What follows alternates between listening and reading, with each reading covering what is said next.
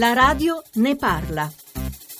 Sono Fulvio e sono in provincia di Asti. Mi piacerebbe che ci fossero degli approfondimenti molto più seri su questa questione delle emissioni, perché a dire la verità, io che bazzico per lavoro nell'ambiente delle tecnologie automobilistiche, diciamo che le voci di corridoio dicono non c'è un costruttore che si salva